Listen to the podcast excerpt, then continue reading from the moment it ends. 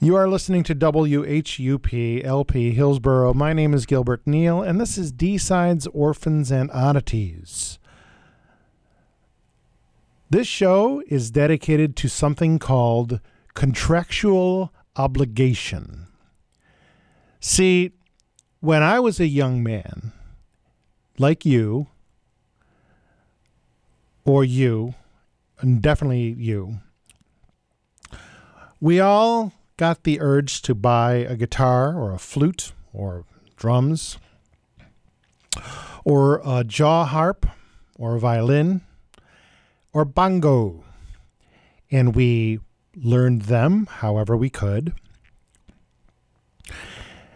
Sometimes by ear, sometimes we took formal lessons, like the person you just heard playing piano. And when you do that, you are a musician. Sometimes you are a good musician, sometimes you are not so good. Perhaps you evolve into a great musician. But someday, as it happened to me, you will find yourself playing in front of people. You will find yourself waiting for the money.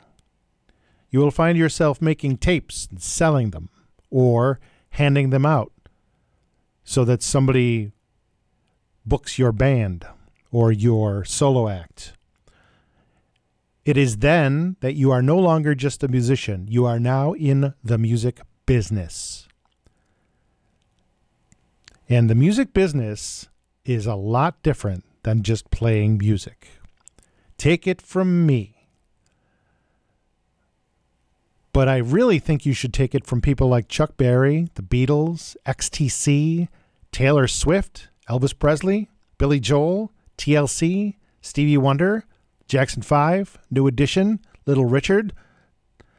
These people started with preternatural talent and drive and ambition. The Rolling Stones, Badfinger, Emerson, and Palmer, the Mamas and the Papas. Oh.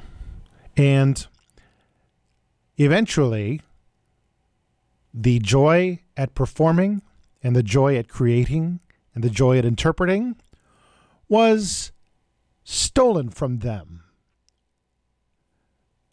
And at that point, they probably all wanted to say, you know what? I'm done with this. I'm done with the money. I'm done with the band. I'm done with the opening act. I'm done with the drugs. I'm done with my woman or my man or both. Or I'm done with um, Kim Fowley or whatever and I want to quit. So tomorrow I'm going to quit. And you're done with music, but you're not done with music because you have something called a contractual obligation. Now, what that means is that when you were young and hungry and all you wanted to do was play the rock and roll, some guy, for the purposes of our story, they come from old showbiz.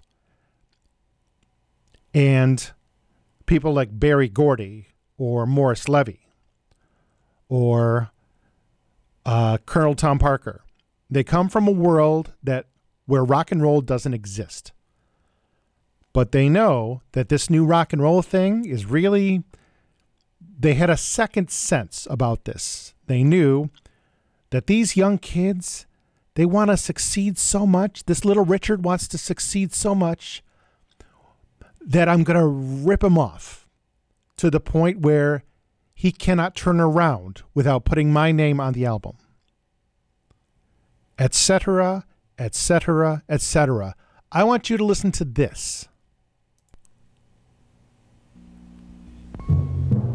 Now, Adam 8 presents one of the most incredible artists of our time, John Lennon, singing 15 of the great rock and roll hits, never before available anywhere. Yes, you get 15 great hits in one fabulous record album for just $4.98. Hear John Lennon sing Ain't That a Shame.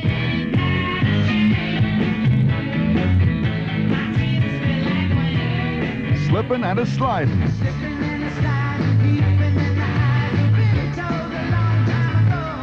Be My Baby.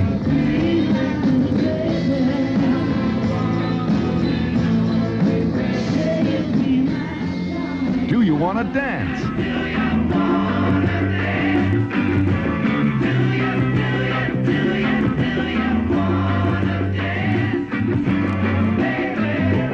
That's right. Only $4.98 for this new and priceless collection of John Lennon singing 15 great rock and roll hits. Hear John Lennon's version of Peggy Sue.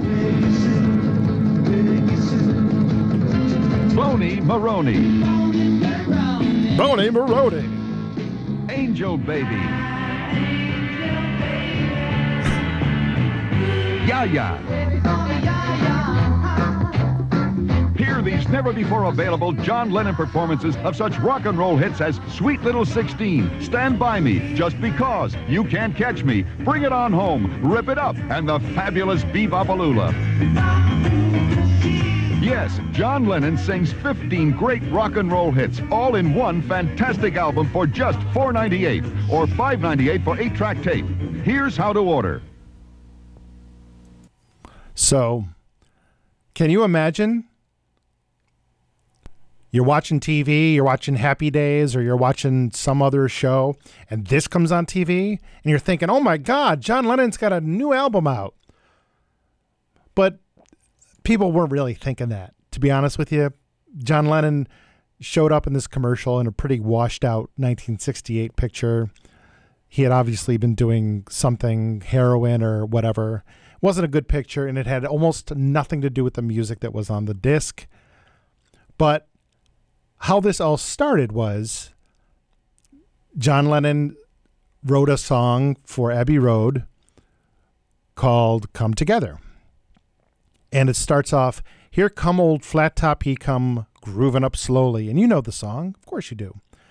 But what ha- happened was that this guy, Morris Levy, decided that this song sounds a lot like a song that I own the rights to which was You Can't Catch Me by Chuck Berry, a song he had no business owning the rights to in the beginning at all. I'm not a lawyer, but I can give you the broad strokes. Even John Lennon, even the great John Lennon, had fallen upon hard times in the mid 70s.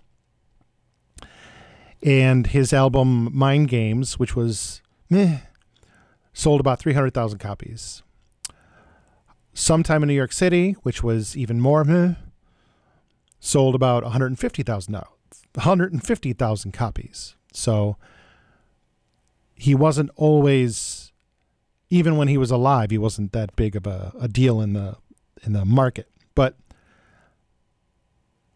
Morris Levy said to John Lennon, I'll tell you what, I won't sue you if you put three of my songs on your next album. Old Shubas, right?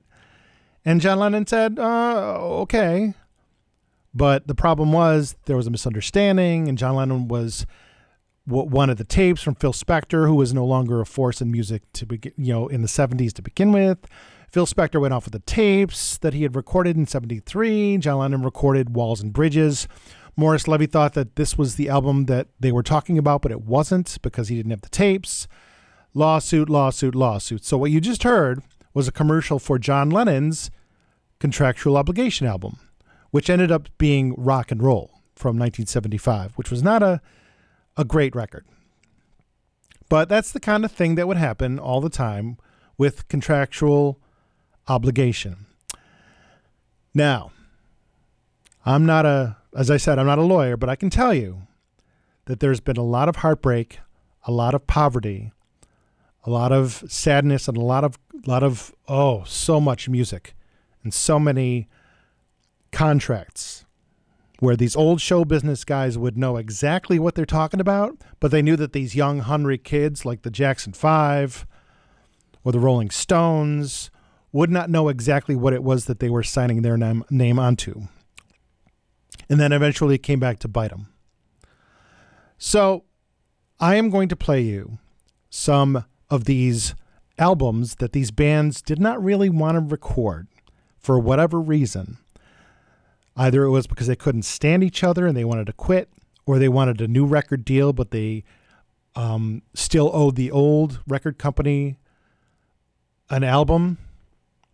And some of the results are famous, like the Van Morrison is uh, famous for recording um, some very crappy sides for the Bang label because he had bigger artistic aspirations, things like Astral Weeks and other stuff. And if you're a young person, not of a certain age, you think of Van Morrison as the guy who wrote that song recently about not wearing a mask and how tyrannical the government is and all that stuff. Tommy James, he's another one. He was also a victim of uh, Morris Levy, but that's another story.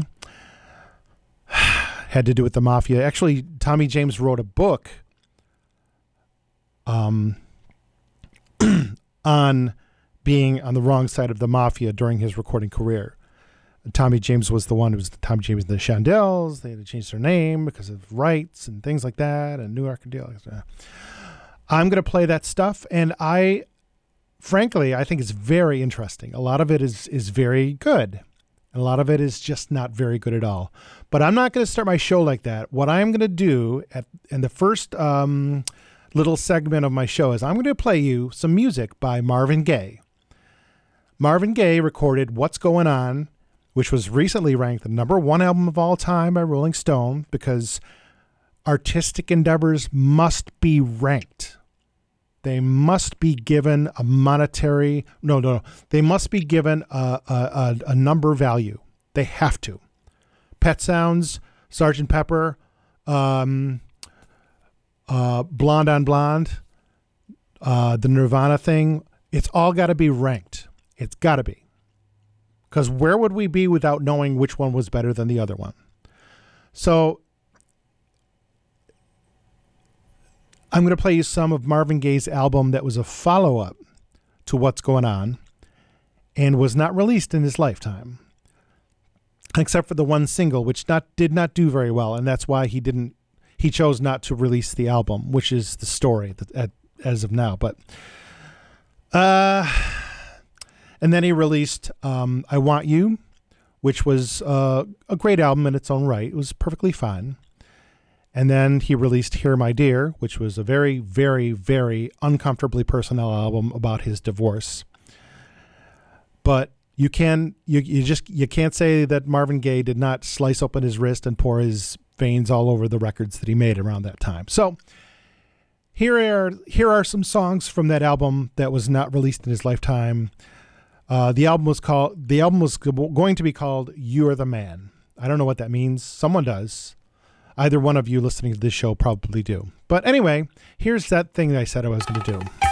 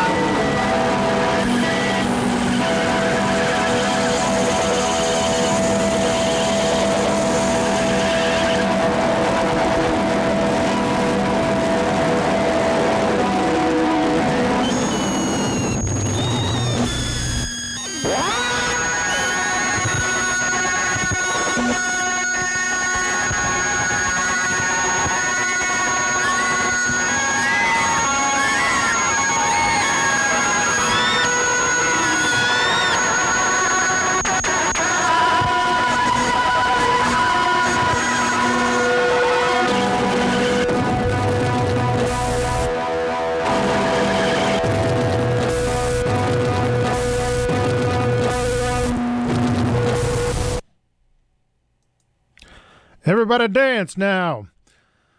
Huh.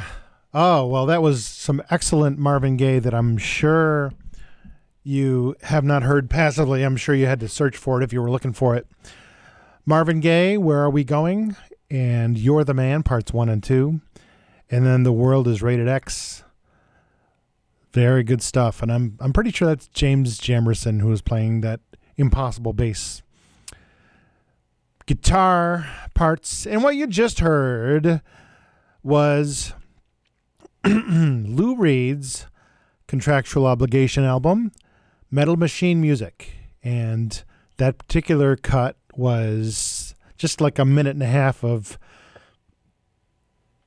what you would hear if you bought the album. Four sides of the stuff for RCA. And uh, famous for being, you know, people are are like revisionist histori his, revisionist historians because they're saying it's proto metal and it's inventive and it's daring and it's this and it's that. Well, no, it's garbage because he wanted to get out of his recording contract. So he said, "Oh, well, here's the tapes of my next album. It's a double album. You'll love it." And it was that. So I don't I don't I don't like it when people do that when they listen to something that's obviously very very bad and they say, "Oh, but maybe he had a point. You know, maybe he was deconstructing the burgeoning this that the other blizz blaz zim zam." I I just think it's it was garbage and it was like an insult to the people who are big fans of his, kind of like um, John Lennon recording the rock and roll album just an insult, just showing a, a pretty big disregard for his faithful audience. Well, John Lennon's at the time was diminishing. But he did win a Grammy in 1980. Anyway, this is Gilbert Neal, D Sides, Orphans, and Oddities on the mighty WHUP, FM.org. Visit our website, and we could always use some help if you want to throw some ducats our way because we're uh, part of the community in Hillsboro. And we promote local music as well as in my case some rare and obscure music you may not have heard from 1965 to 1980 or thereabouts. So once you play a gig you're in the music business. There's no way around it. You are in the business. When you sell CDs, you are in the music business. You cannot say, oh, well, if someone buys it, someone buys it. No, you're in the business. And as I said before, sometimes you can create some pretty neat stuff because it frees you, because you know that once you fulfill your contractual obligation, there's nothing they can do. Now you're free to go on to the next thing, or you're free to quit, which a lot of artists did. But one of the artists that didn't was the artist I'm featuring here, which you've heard about Badfinger. They were signed to Apple Records. Do you remember? No, you don't, because um, you're not as as strangely obsessive as I am. But back in 1968, the Beatles decided they were going to form their own label, Apple Records, and the thing that was going to be different about Apple Records, and I've featured Apple Records on my show a few times. But one of the things that they did was they put out a flyer sort of advertisement thing that advertised that if you're it, it, implied more or less that if you're tired of getting jerked around by record companies or if you think that the the the music business is daunting because you have talent and nobody's listening. Well, send something to Apple Records. And we promise as four enterprising non business type people who were obviously in the business. We will listen to it and give you a fair shake. So we ended up with people like James Taylor and Mary Hopkins and the Fa King. Yes, the Fa King. F A H King. And Badfinger, who probably thought that they had landed on another planet when they started off as young players, thinking, oh my God, this is wonderful. We're. We got signed by the Beatles. They love us. And you know, Badfinger had a lot of hits. Um, no matter what, day after day, produced by George Harrison. Baby Blue, produced by Todd Rundgren. Without You, you know that song because um, Harry Nilsson sang it and Mariah Carey sang it. I can't live, living is without you. So if there's any band out there that was Beatlesque, it was Badfinger. But the problem was that money, the music business, had taken these young men and ruined their lives, ruined them good, ruined them good, and in a way that caused two of the members to take their own lives. Most notably, excuse me, Peter Ham, who showed a deft pen writing these great songs. And everything seemed nice and hunky dory. But finally, they got tired of Apple Records not paying attention to them because the Beatles, while great songwriters and great singers and musicians, were not businessmen, did not know how to run a record company, did not care. And once the band had broken up, things they probably could not foresee for a million trillion years, having started this long, excruciating struggle and been together side by side in hotel room after hotel room, after bar after bar for 10 years, probably could not imagine the day where they just did not want to talk to each other. And so it was with Badfinger, and they got tired of it. They wanted out. But they had a contractual obligation. And so in 1973, they recorded an album called Ass, which has a very distinct cover designed by the guy who would later create the cover for Physical Graffiti by Led Zeppelin, Some Girls by the Rolling Stones. It's just a big circle, isn't it? It's nice. So, anyway, I listened to this album and it is not bad. I don't think that anything that they would have done back in that day before Pete Ham killed himself would have been a bad thing. But their popularity was waning, and they blamed Apple Records, which they probably could have and should have, because things were not looking good. But here's some music from their contractual obligation album, Ass. I hope you like it. Oh, I'm sorry, but it's time to move away. Inside my heart, I really want to stay. Believe the love we have is so sincere. You know the gift you have will always be. You're the apple of my eye. You're the apple of my heart. But now the time has come to part.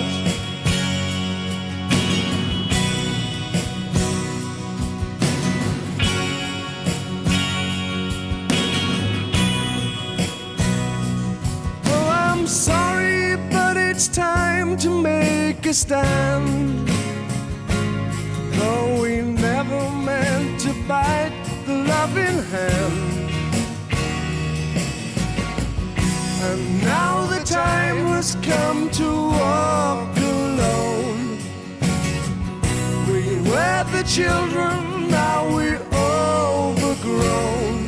You're the apple of my eye. You're the apple of my heart. But now the time has come to part.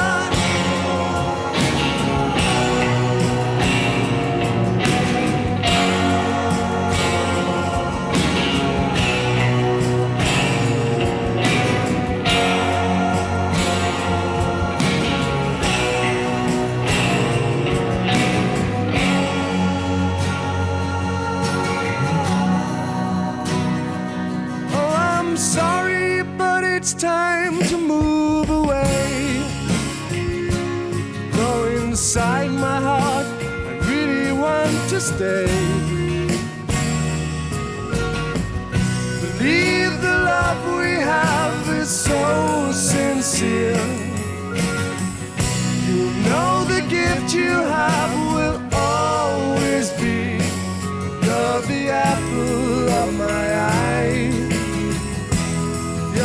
apple of my heart.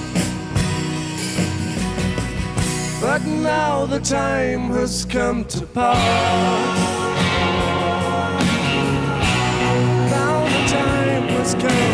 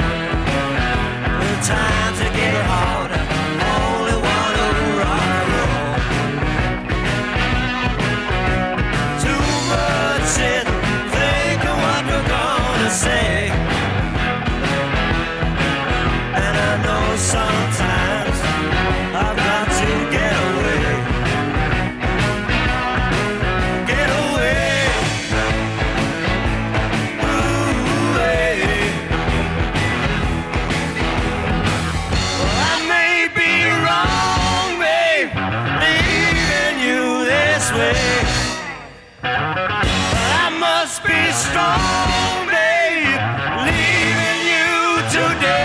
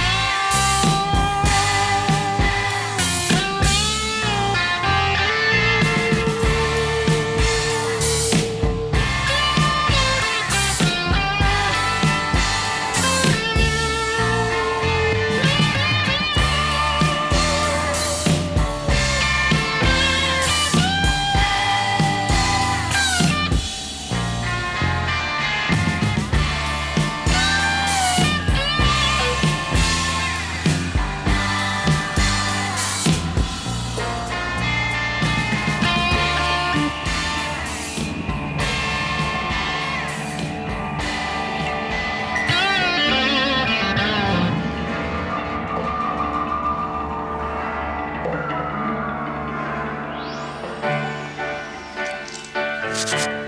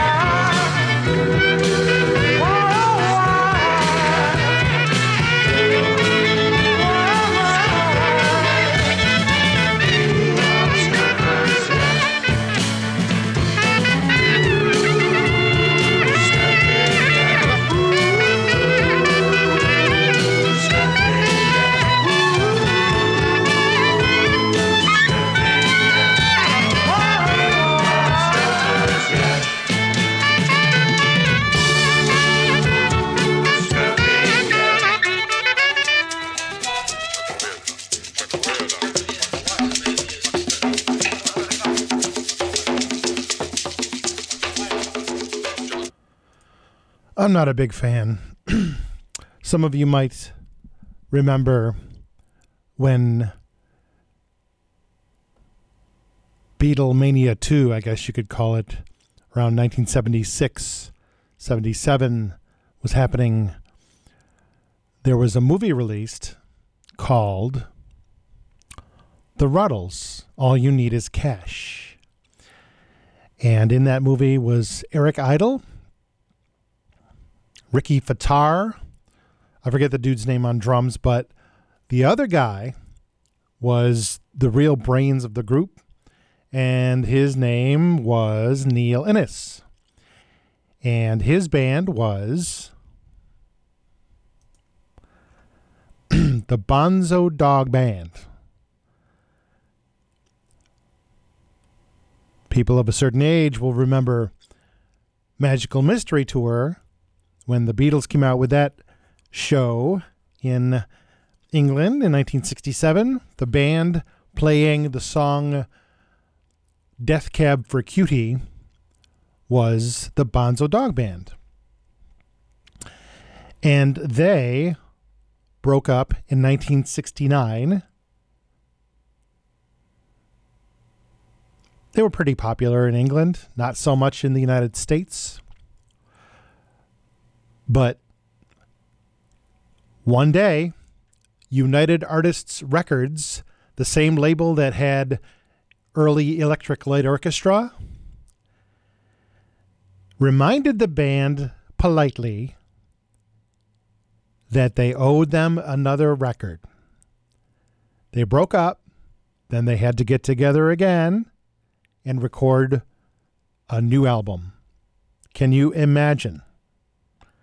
As a musician, you hate the guy. Trust me, you hate the guys you're playing with. You hate them. One of them maybe took off with your chick. One of them stole your last cigarette. One of them is just a jerk. But United Artists says that you have a contractual, actual, actual obligation, gation, gation, and you are going to record another album if you like it or not. And that's the album uh, Let's Make Up and Be Friendly from 1972. And as I said, I'm not a big fan. I like Metal Machine music a little bit more than I like the Bonzo Dog Band, but they fit in with the parameters of tonight's show. So I will be playing, I believe, one or two more songs from that album.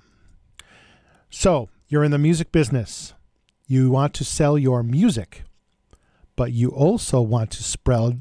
You also want to spread your name, your brand awareness, because you are not a band, you are a brand.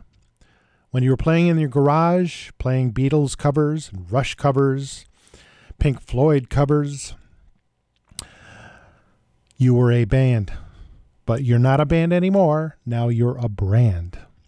And as a brand, you must do what they call merch. Elvis had one manager by the time he was famous, and that was Colonel Tom Parker. Colonel Tom came from a circus background. That means, meant that he knew merchandising because every every appearance oh he also managed like eddy arnold before that. And he knew m- merchandising was a sure way to increase your brand's name get people to talk about it get people interested in it. I don't have to tell you this because you're smart. But back then music merchandising was a relatively new thing. But colonel tom put it in his contract that he controlled it all. He sold it all. He created it all. He even made he even made an album of Elvis just talking on stage because it was within the contract that he could not release any albums with Elvis singing in them. So, he read the fine print and decided that this would be a good way to make money. Cheap. See, I told you these old showbiz hucksters, they knew what they were doing. And people like Elvis did not. So by the end of their contract, Elvis was making less than 50% And Colonel Tom was making more than 50% just for being a, an old circus huckster who knew a nice mark when he saw it. Boy, oh boy. So you've read about the Beatles. They didn't have the same advantage as Elvis did as far as marketing and licensing and all that stuff was concerned. They had the 1962 equivalent of Donald Trump, somebody who thought that their deals were just wonderful and smart and, and well thought out and well negotiated, but they were not. I think that there was one example where he was negotiating the Beatles marketing and something and he he threw out a number. He said we cannot we cannot settle for less than X percent, which he thought was a great deal. Wonderful. I'm going to do my boys right by doing this. And the guy on the other side of the desk was going to was going to go much much higher. But when he heard Brian Epstein say it, he said, "Oh, oh, okay." So Brian Epstein was not a great manager. Uh, signed an agreement with a guy named Nicky Byrne to promote the band's interest in the United States. This included, oh, by the way, this is WHUP LP Hillsboro. My name is Gilbert Neal. This is D Sides, Orphans, and Oddities, and I'm talking about contractual obligation. Now, I am no lawyer. I don't claim to be, but I can tell you that I've read a lot of books and one of the worst things, one of the biggest heists in show business history was the Beatles merchandising. When the Monkees came out, you could not swing a cat without hitting a Monkees' lunchbox. This is before the show even happened. Lunchboxes, t shirts, um, hats, buttons, all sorts of stuff. They were built for merchandising. They existed for merchandising, but the Beatles did not. So the Beatles lost about a hundred million dollars, it's estimated, in marketing because they signed bad contracts contracts based on the words of a man who was not a show business huckster like Colonel Tom or Morris Levy.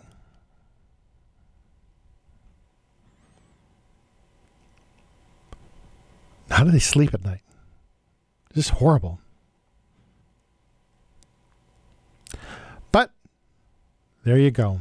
I mean, think about the Beatles story. I think I think the Beatles story is one of being taken advantage of by old showbiz. Somebody asked the Beatles in 64, are they millionaires? You know, they probably owed a lot more money than they made.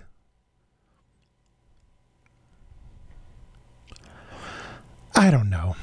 All I know is that rock and roll is just one big long scam where we enjoy the spoils of great music by people like Chuck Berry and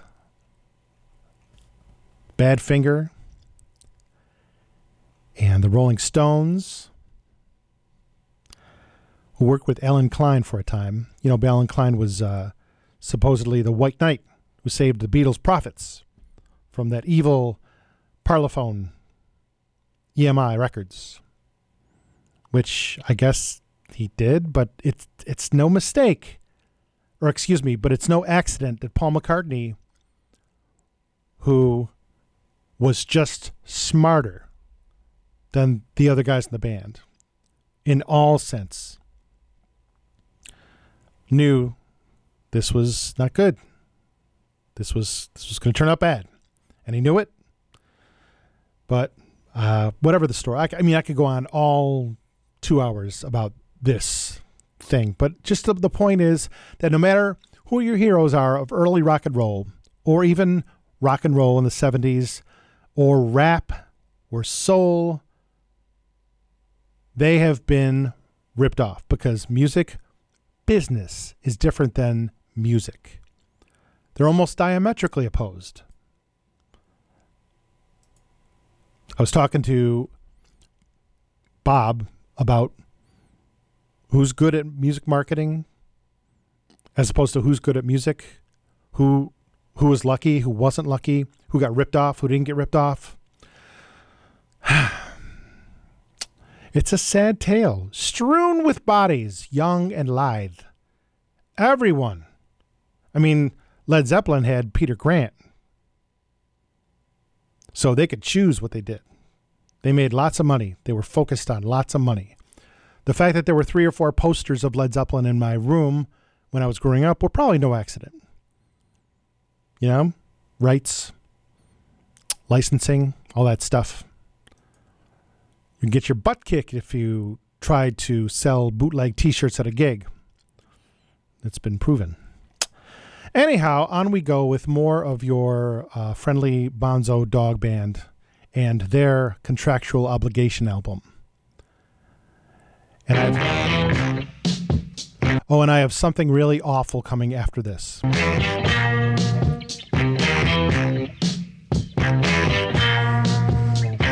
Say, hey, human, gonna do the strain. I'm gonna grip the seat, I'm gonna pull your chain. Barbed wire bum, baby, be like me. We're gonna do the strain on the laboratory.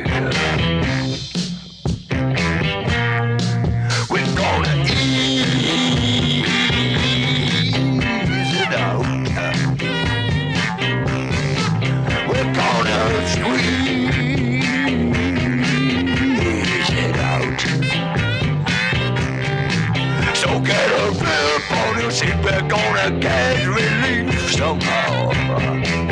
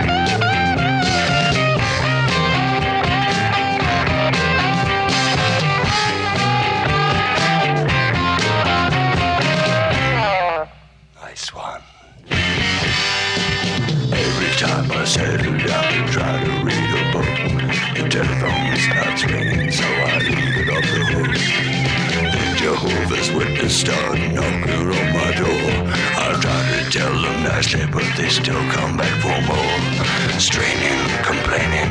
No, I'm not complaining. I just got a lot of shit in me. Gotta get it out.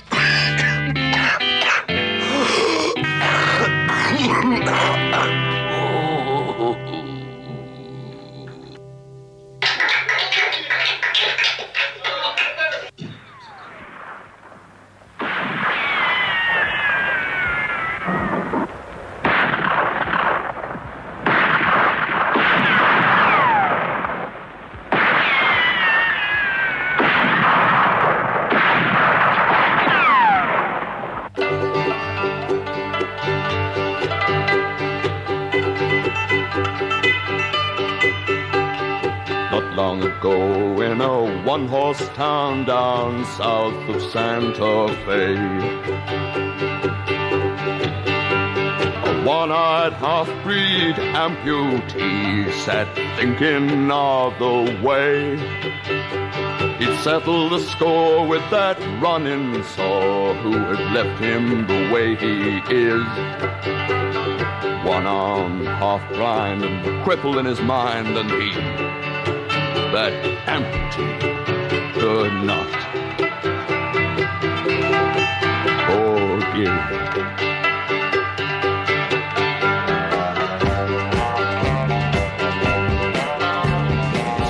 to kill the stranger for this one bad thing he'd done. For three long years he practiced until he could use the gun. Heart of stone, he lived alone and he lived on beans and eggs folks could tell what time it was by the grave running down his legs. Bad blood will drive you crazy. Bad blood, heard men say. Bad blood is like an egg stain on your tongue. You can lick it, but it still won't go away.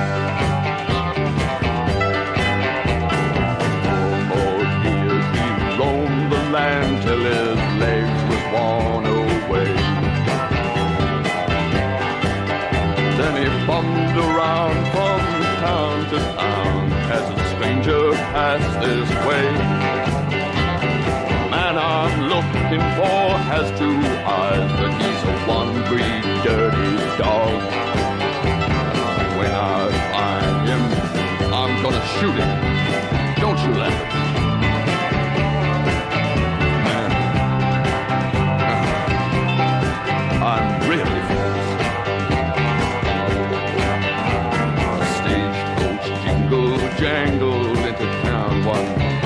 Hot mid-afternoon.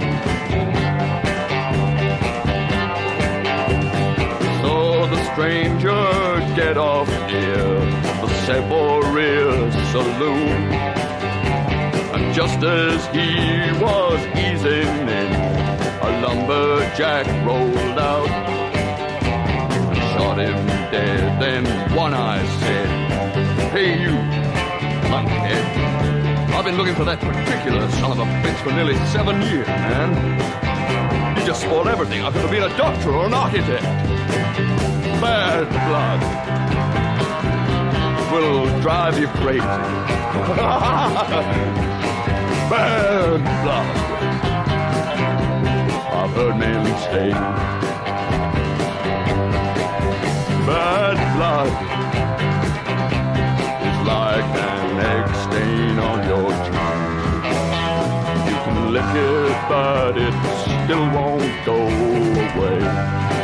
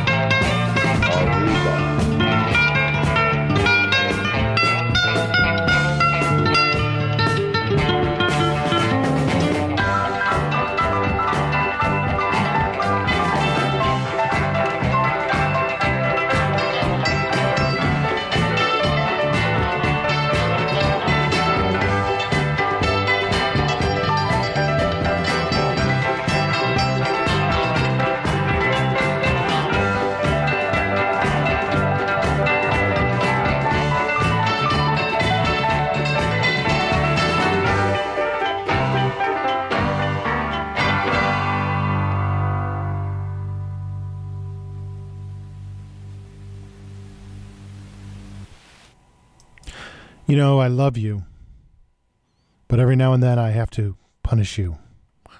So tonight is no exception. This is Gilbert Neal. This is D Sides Orphans and Oddities on WHUP FM. Visit our website, whupfm.org, or go to my podcast, dsides.podbean.com, and you can visit all my old shows. Very well researched for you. And everything that happens in pop culture happens again. So there's nothing new under the sun. And I make sure that you know and understand. If you listen to my show, you're going to hear something that has created something else or comes from something else. So there's that thing.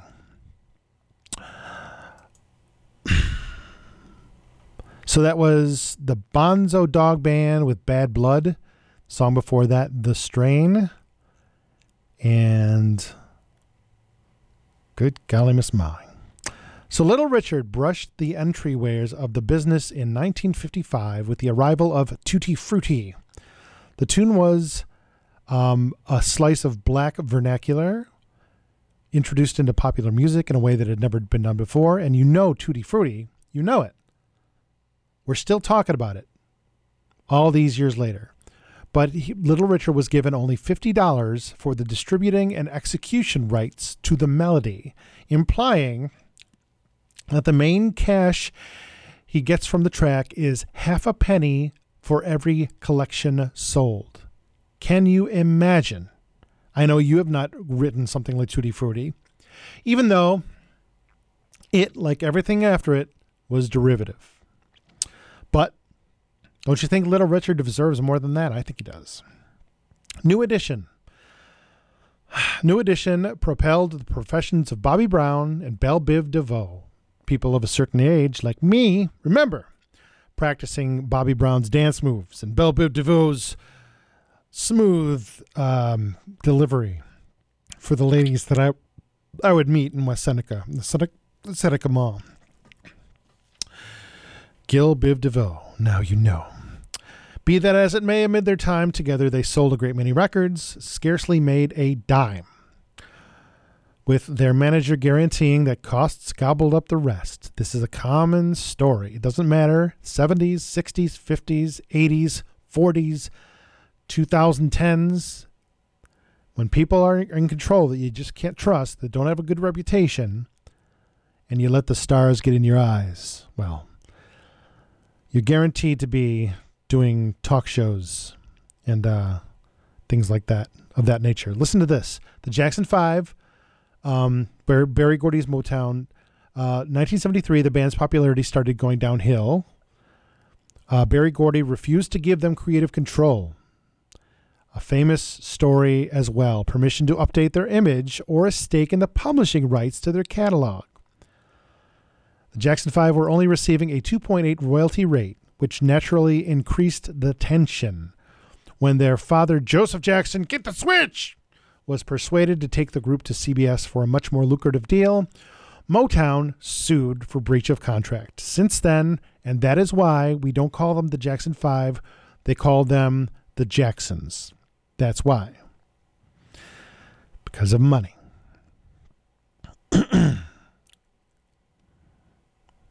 Morris Levy bilked Tommy James out of 30 to 40 million dollars, involved him in a gang war, which left uh, Tommy James on the wrong side of a mafia hit almost when the Gambito family forced Morris to free, flee to Spain in 1971.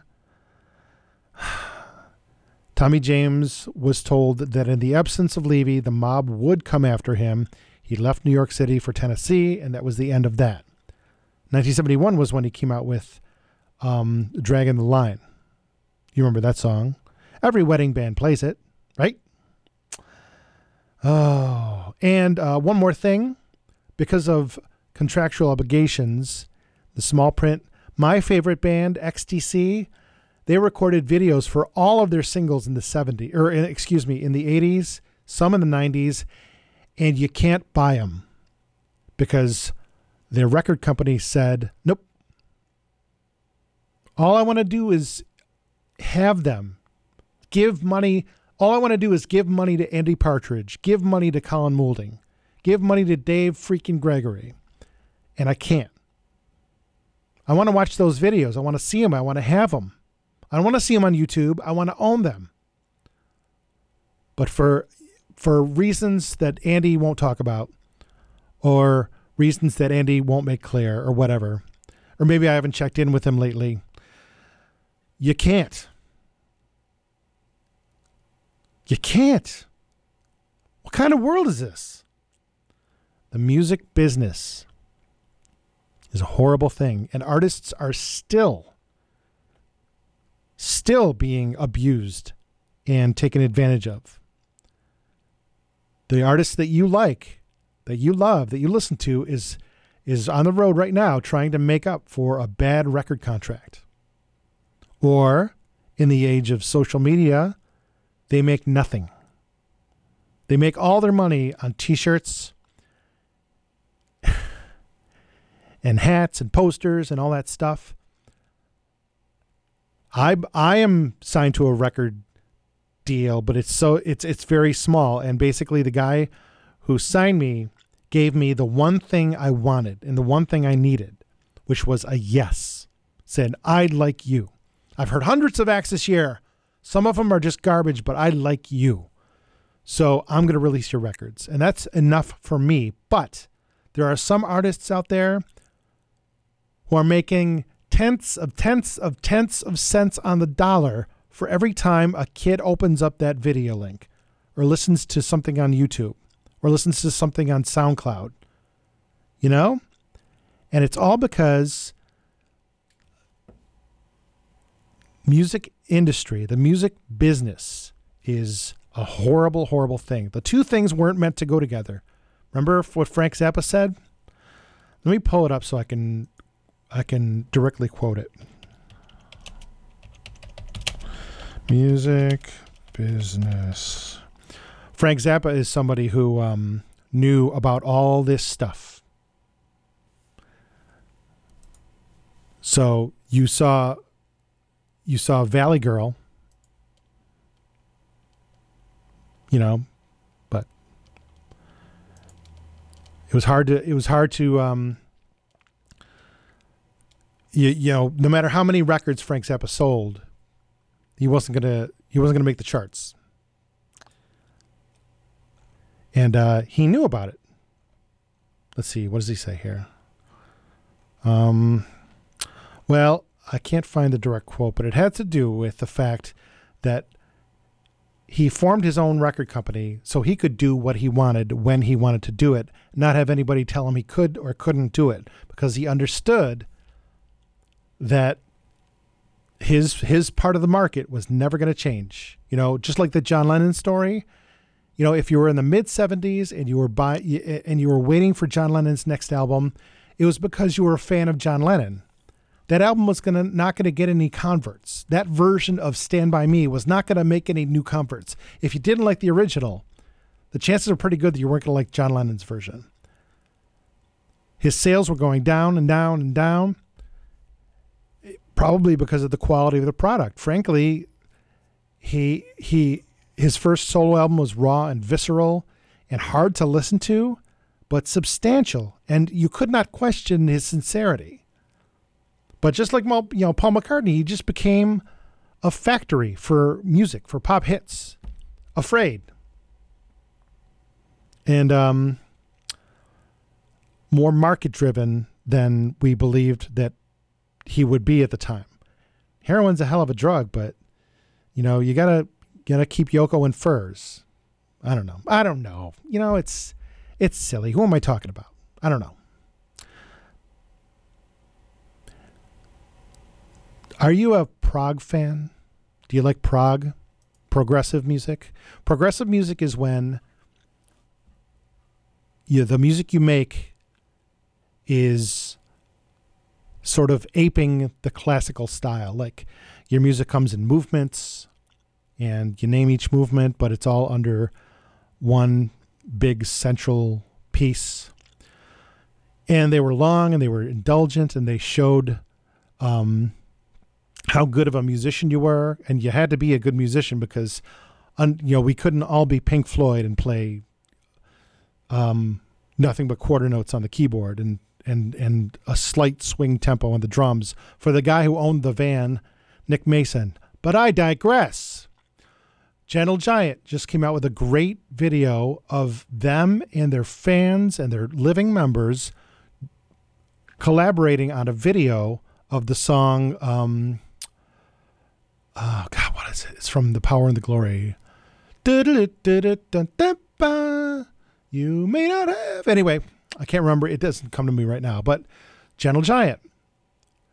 By 1978, they had changed their tune. They weren't releasing abrasive, self indulgent, if you will, records like Interview anymore. They were leaning pop. They had to because their record company demanded it because nobody was buying that stuff anymore.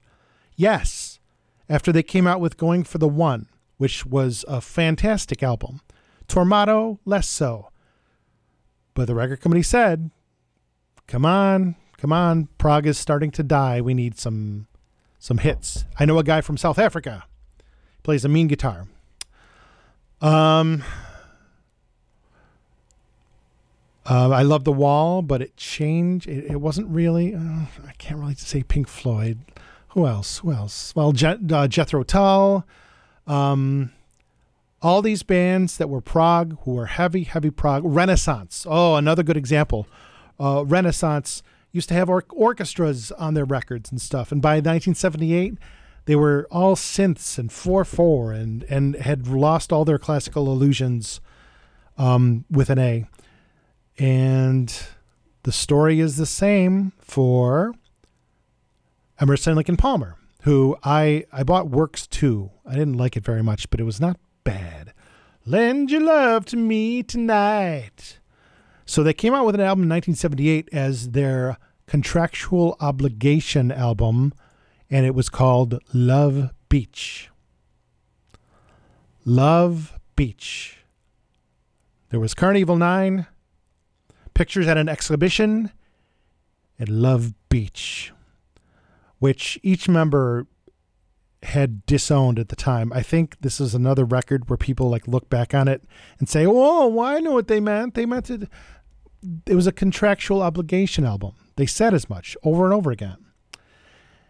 And I am going to punish you now because frankly, I'm I'm a little irritated by the fact that I can't find the direct Frank Zappa quote. But Keith Emerson said, uh, think all of us got cold feet if we had gone down the road and said, forget what you've been listening to. This is the new direction. Fans would have been more willing to follow along. I don't think that that's right. I think prog was losing its juice, if you will.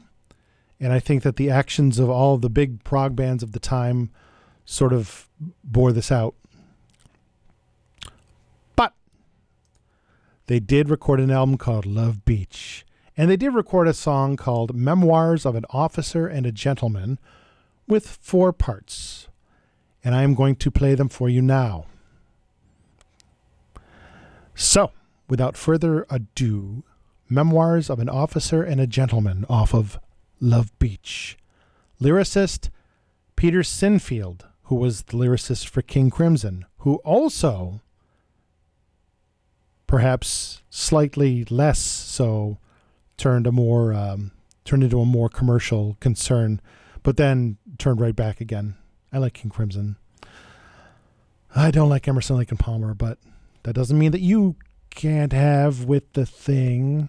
Here is that thing that I said I was going to do.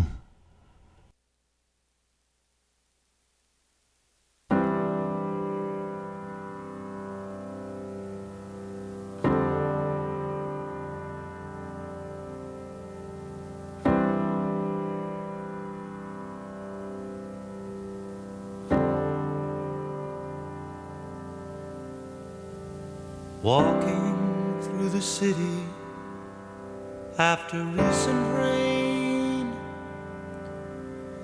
heard ancient stones all shining. Murmur, where are they? How long before next hero's day? And the splendid show of drum and gun.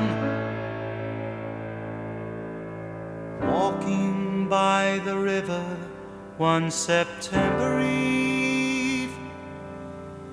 Saw questions rise in circles on that old dark stream. Where now are those who dared to dream? They would leave one jewel in England's hand. Gone to sleep they lie in flowered graves.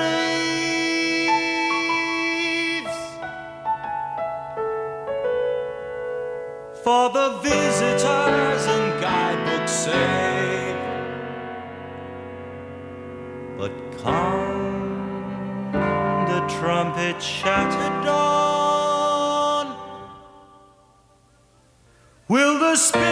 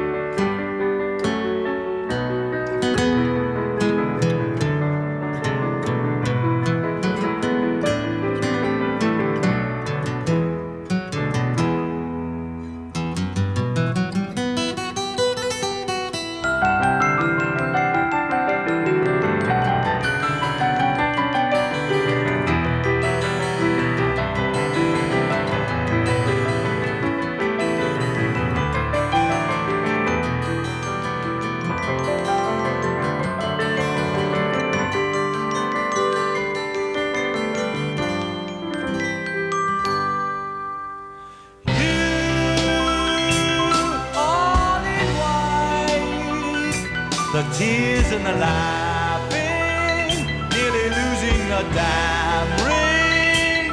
Yes, I did.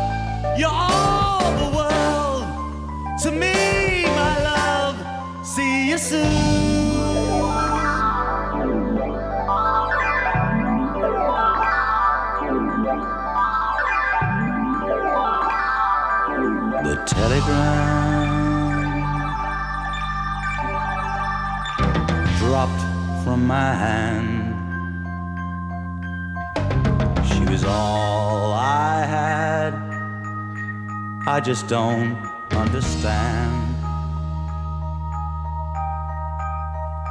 I see her now in that white dress she wore. Those eyes and that smile, no one else, nevermore.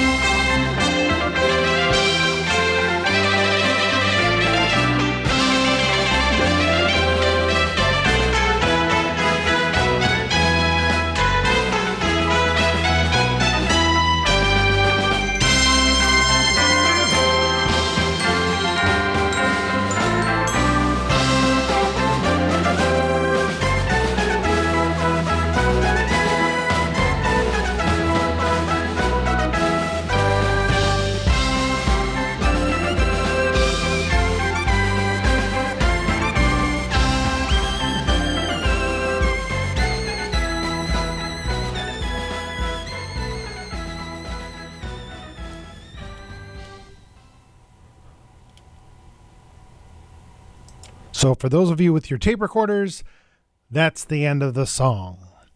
Yes, Emerson, Lake, and Palmer. Um, their last album until, well, they reunited in the 70s, or excuse me, in the 90s. but that was the end of their heyday. A Memoirs of an Officer and a Gentleman. This is Gilbert Neal, D-Sides, Orphans, and Oddities on WHUP. And I will close my show with a not bad record. I'm pretty surprised that it's not bad, but it sounds like, uh, in the words of Michelle Phillips, for people trying to avoid a lawsuit. Because, like the Bonzo Doodah, Bonzo Dog Band, excuse me, the Mamas and the Papas had broken up three years before 1971 when Dunhill Records kindly reminded them, hey, you owe us an album. We were just going through our stuff and we noticed that you owe us an album. How would you like that? Probably could not stand each other. Again, that's the old story. But they released one more album and it's called People Like Us. And it's not bad. There's not much Cass Elliot. Did I say that? But it's okay. So I'm going to close the show with as much as I can fit in. And then next week, I'll probably throw in some more just to give you a complete picture since you're obviously dedicated to the art of rare and obscure music like me. So I wish you adieu and say goodbye. This is Gilbert Neal, D Sides Orphans and Oddities, WHUP. Happy New Year. Let's do that.